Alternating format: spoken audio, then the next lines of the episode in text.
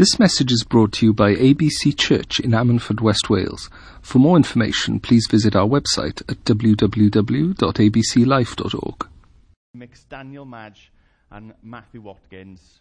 There you are. Okay. I'm glad that made sense to you. It wasn't just me. Okay. We're going to be looking at the book of Jonah.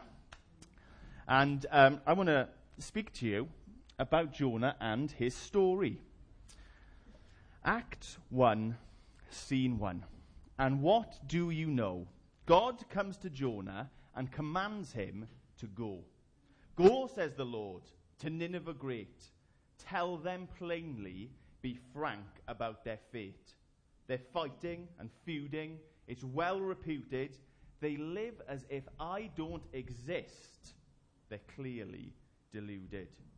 Go to them, Jonah, to the Ninevites. Explain to them their sins and read them their rights. Now, Jonah, a prophet and a true one at that, instead of obeying, he flees like a rat. To Nineveh, my lord, that terrible place, they are your enemies. They're an utter disgrace. I'll be danged if I go there to tell them of you. They'll repent, you'll forgive, just like you always do. So instead of great Nineveh, to Tarshish he ran, all to elude God's word, God's great rescue plan. But the thing about God is, what I really should say, he gets what he wants. You can't stand in his way. Act 2, Act 1, Scene 2. And wouldn't you guess it? There's a boat. It's ready and waiting for Jonah to make a quick exit. The boat had some sailors, they usually do, but they didn't know God, not even one of that crew. A storm arose, a pretty big one to be fair, and the boat was in trouble, the sailors in utter despair. But Jonah was sleeping way below deck. Who caused this disaster? cried the sailors. We better had check. So they cast lots to find out which one, the waves and the wind, with whom it had come. And the lot fell on Jonah, who seemed not to care, but the sailors were outraged, and he fell under their glare. Who are you, you stranger? Where are you from? Where is your homeland? And what have you done? Hello. They were outraged, trust me. I'm Jonah. I'm a Hebrew, the people of God. And this storm, just bang on. It's my firing squad.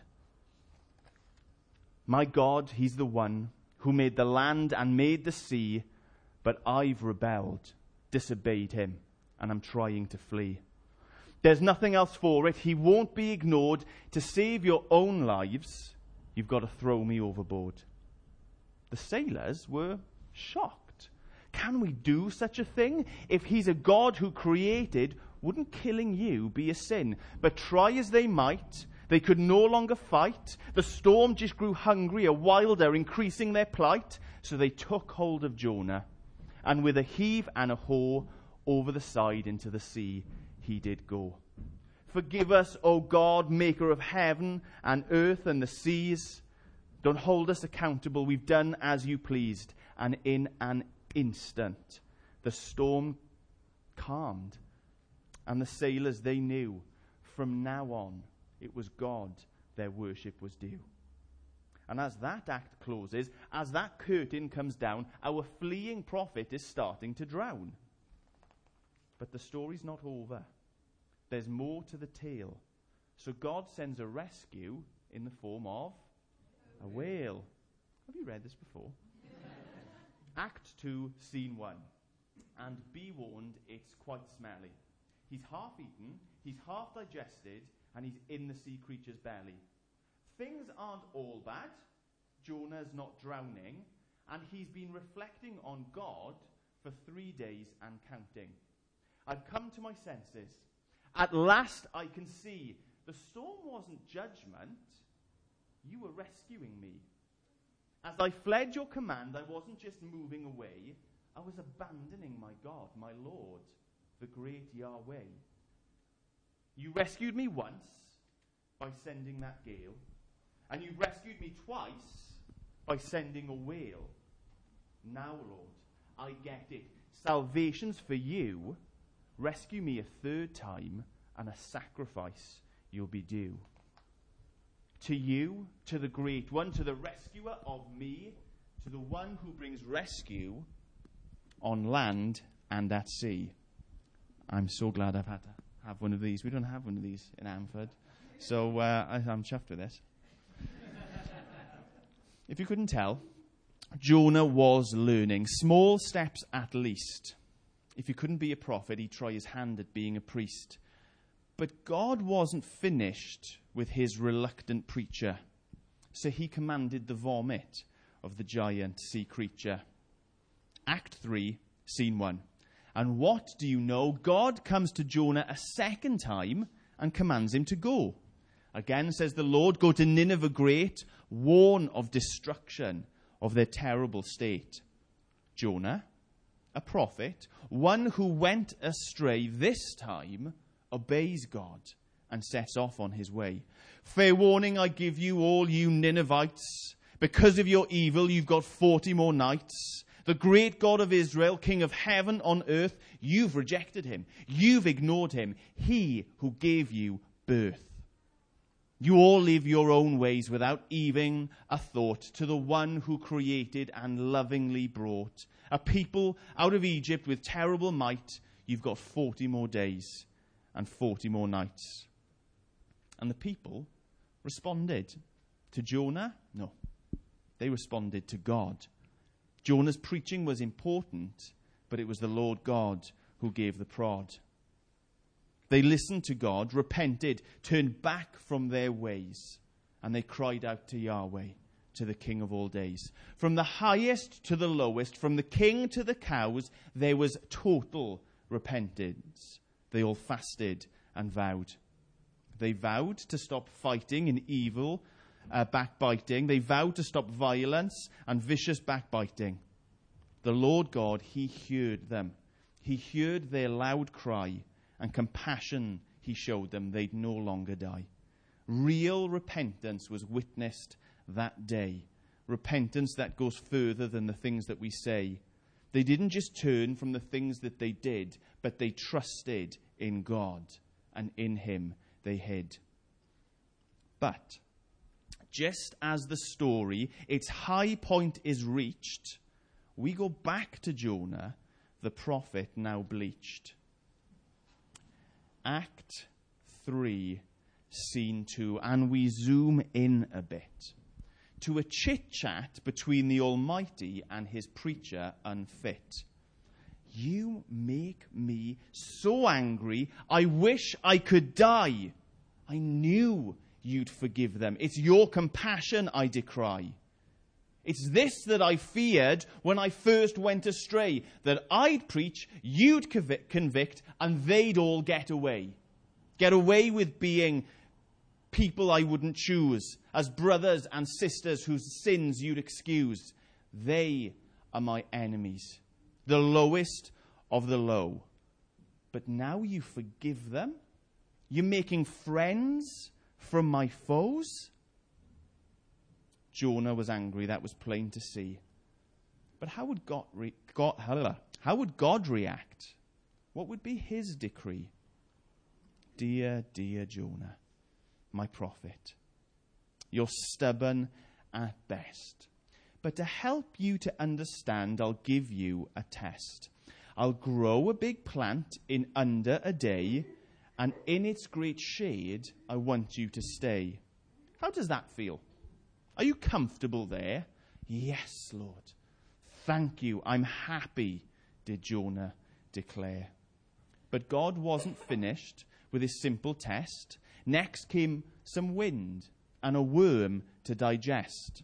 Digest all of Jonah's shelter, all of his aid, and to leave him to faint in the heat of the day.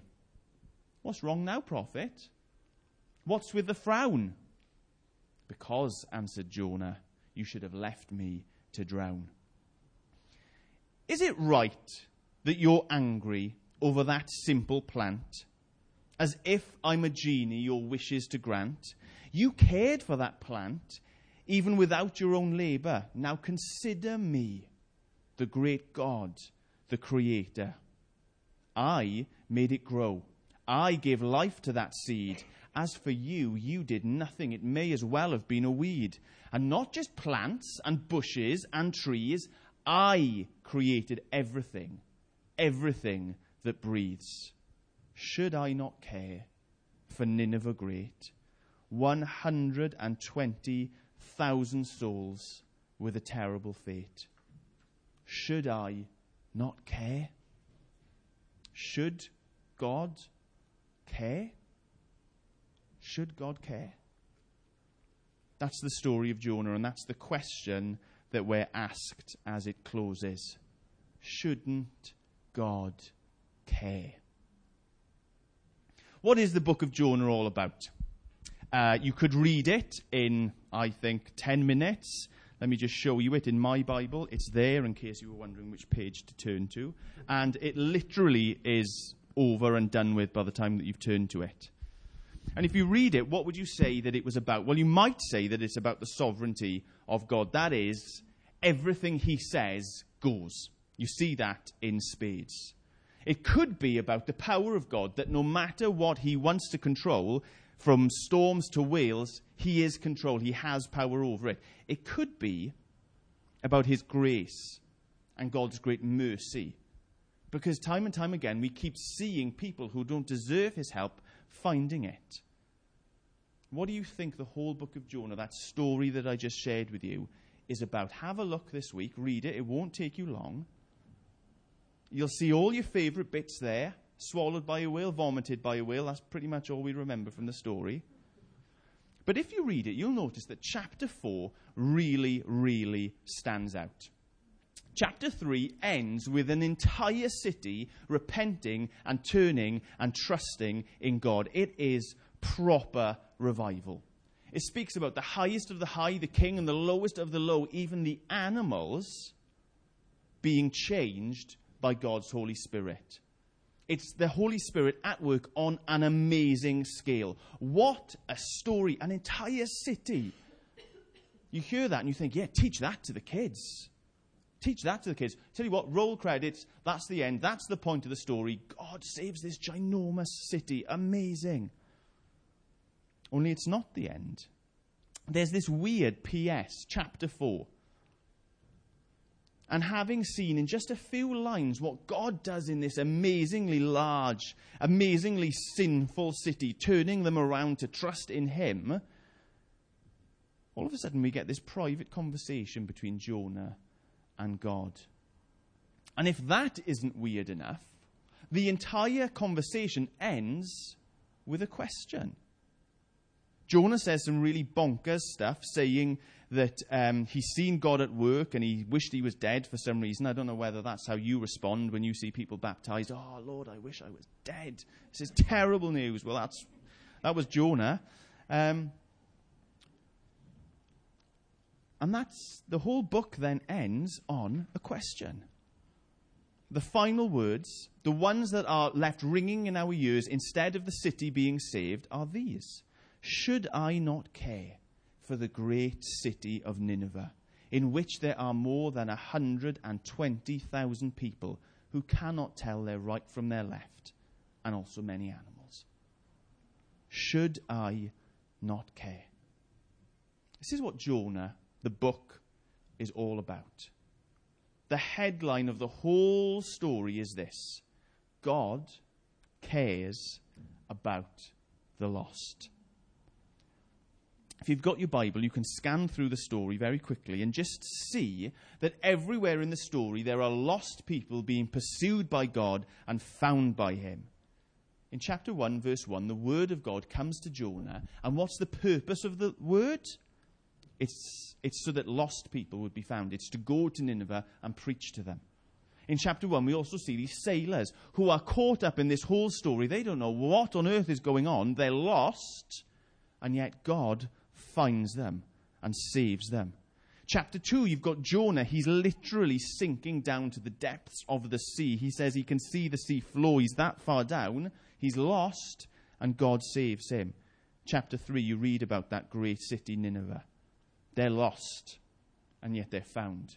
All the way through, you see Jonah lost, yet pursued. Sailors lost, yet pursued.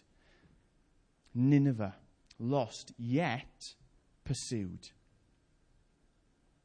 Look at it another way. If you were going to finish the book of Jonah, how would you finish it? Would you finish it with that amazing story of revival in Nineveh? Perhaps that's how I would.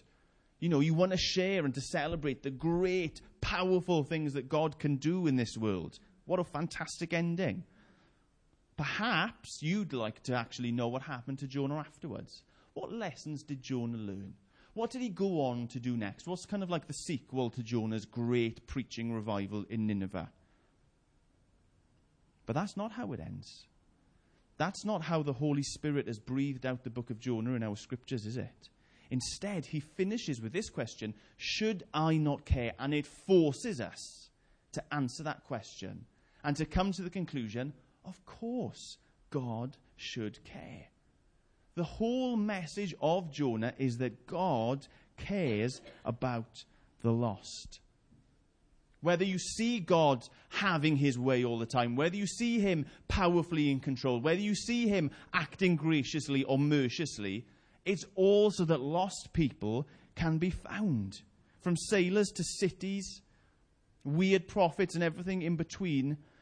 The remarkable truth you read in the book of Jonah is this that God cares about lost people. It is remarkable in such a short book how much seeking and finding and saving God does. It's remarkable. But it's not surprising, is it? The point of the book of Jonah isn't to surprise us that God is like this. This is God who we're dealing with. He's already shown himself, declared himself to be exactly like this. When Jonah um, quotes what God is like in chapter 4, he's quoting how God described himself, revealed himself to Moses in Exodus 33. And this is the words that we read I know that you are a gracious and merciful God, slow to anger and abundant in loving kindness one who relents from doing harm. At least all the way back until Moses led the people out of Egypt, they have known that God is a saving God, that God cares about the lost. This isn't a new lesson. This isn't a fresh revelation that Jonah or we get. This isn't something new that God has learnt. This is who God has always been a God who cares for the lost a God who cares for the lost. And I'll tell you, that is tremendous news for us this morning, isn't it? What fantastic news. And, and it's not just that God is who he is and he cares for Jonah and he cares for Nineveh. It's not even um, that God rescued the people out of Egypt. But what's really good news for us today is that he continues to be this kind of God. Jesus in Luke's Gospel. It's a orderly account of Jesus' life, death, and resurrection. If you want to go and have a look at it, he really, really labours this point in chapter 15. He shares three par- parables. It's three stories that have this recurring theme, um, recurring message. Um, a sheep goes astray, it's lost, and it's found. A coin disappears, it's lost, and it's found. There's a son who turns his back on his family. He is lost and he is found. And it's like Jesus is laboring this point about God seeking out, finding the lost. And if people didn't even get it from that in chapter 19, verse 10, he just literally spills the beans and he says this The Son of Man came to seek and to save the lost. That's amazing, isn't it? God has always been a God of the lost. You come to the book of Jonah and you see him being a God of the lost. And then even Jesus comes and declares it I am still a God of the lost. That is what I am all about. And that is tremendous news because whoever we are this morning, we fall into one of two camps. One of two camps. We're either people who come today lost, far from God, separated from God for whatever reason, and are in need of a rescue, or we come as people who have experienced that rescue. Not born into the world as found people, but born as lost people who have been found by God's grace. What's the lesson to learn? You may be far from God, but this is what God wants. He wants you to come close. He wants to find you. He wants to be reunited with you through Jesus.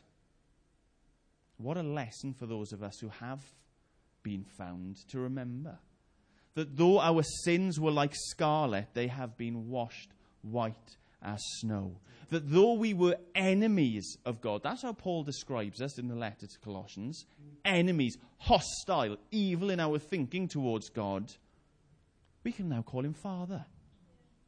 We were lost, but we have been found. You may be lost, you can be found. What are you waiting for? Do you think that you need to come a little bit closer to God? To, to get a little bit nearer so that his arm can reach out to you? Don't be daft. Think of Jonah. He had to run literally in the opposite direction.